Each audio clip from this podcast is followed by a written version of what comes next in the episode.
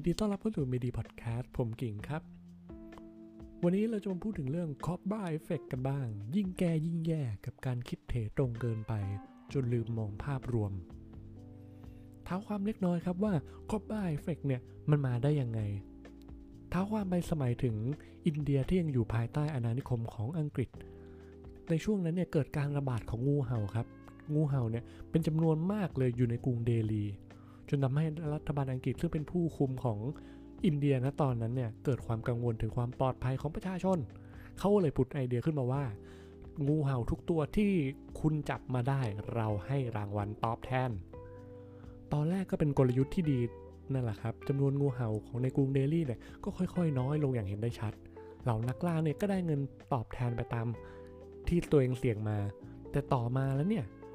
ในเมืองก็ไม่มีงูเห่าแล้ว แต่จำนวนนักล่าที่มาขึ้นเงินรางวัลเนี่ยกลับไม่ลดลงเลย เอ้า มันเกิดอะไรกันขึ้นแล้ว สาวไส้ไปมาครับก็เจอต้นต่อกลายเป็นว่าหลายคนเนี่ยแอบเลี้ยงงูเห่าอยู่ในบ้านตัวเอง เพื่อที่ว่าตัวเองอะจะได้ฆ่างูเห่าที่ตัวเองเลี้ยงนั่นแหะแล้วก็ไปขึ้นเงินรางวัลซะอ่ารัฐบาลรู้เรื่องนี้ไม่อยู่เฉยครับ เขาก็ยกเลิกนโยบายค่าตอบแทนดังกล่าวทันทีแต่ประเด็นคือ แล้วงูที่ชาวบ้านเลี้ยงไว้ในบ้านเนี่ย มันไปไหนล่ะครับ ขึ้นเงินก็ไม่ได้ไม่มีประโยชน์แล้ว ชาวบ้านก็ปล่อยงูออกจากบ้านตัวเองสิครับ เก็บไว้ก็ไม่ได้เงิน สุดท้ายครับจำนวนงูเห่าที่หลังจากเกิดนโยบายนี้แล้วเนี่ย ก็กลับเพิ่มขึ้นมากกว่า ตอนก่อนที่จะแก้ปัญหาซะอีก เนี่ยแหละครับก็คือที่มาของ Cobra Effect หรือผลกระทบจากงูเห่า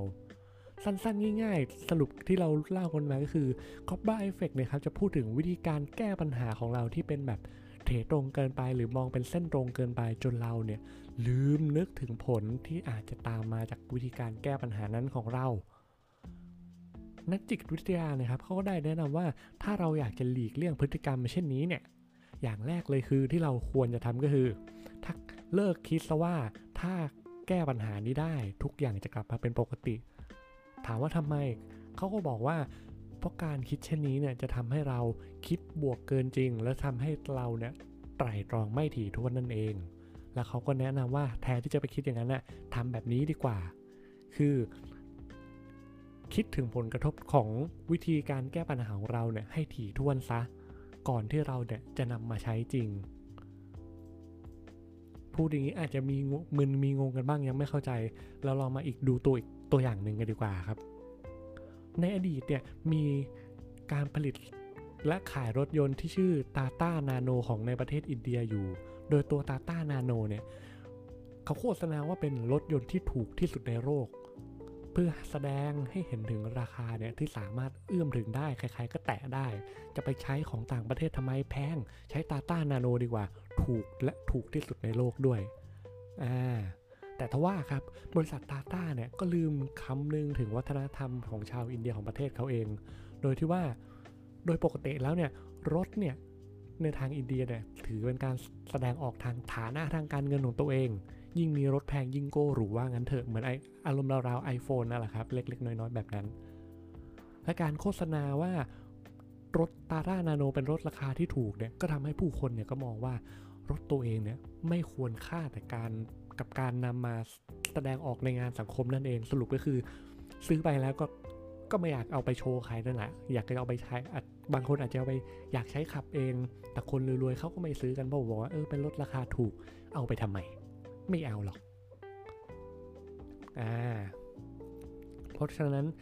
เราก็จะเห็นว่าการที่ตาต้านาโนเนี่ยเล็งเห็นว่ารถยนต์ที่เป็นสิ่งของราคาแพงในอินเดียเนี่ย ที่เป็นปัญหานั่นคือปัญหาเขาบอกว่า รถยนต์ในอินเดียเป็นราคามีราคาแพงเขาคิดปัญหา แล้วก็แก้โดยการที่ว่า แก้ปัญหาโดยการที่ว่าก็ทำลดราคาให้ถูกสิ เท่านี้คนก็น่าจะมาใช้เราแล้ว แต่ว่าก็เกิดครอปบ้าเอฟเฟกอีกครับว่าเขาก็ลืมมองถึงวัฒนธรรมของตัวเองว่า คนเนี่ยไม่อยากใช้รถถูก เพราะรถถูกเนี่ยมันเป็น มันไม่เหมาะกับการเข้าสังคมมันแสดงฐานะไม่ได้มันไม่มันไม่ดูหรูหราว่างั้นเถอะเนี่ยแหละครับก็เป็นอีกหนึ่งตัวอย่างที่เราสามารถเห็นได้ในโลกธุรกิจกันพอเราเจอกับปัญหาในอนาคตเนี่ยผมแนะนำครับ ลองถอยมาสักก้าวหนึ่งลองคิดภาพใหญ่ภาพรวมเนี่ยให้ดีก่อน เพื่อเราจะได้ลดความเสี่ยงลงครับ แล้วก็ลดผลกระทบที่ไม่จำเป็นเนี่ยที่จะเกิดขึ้นกับตัวเราและกิจการของเราด้วย ระหวังว่า เรื่องที่ผมนำมาเล่าวันนี้จะมีประโยชน์ต่อพี่ๆเพื่อนๆ ไม่มากก็น้อยนะครับ และในฐานะโฮสต์วันนี้ ผมลาไปก่อน สวัสดีครับ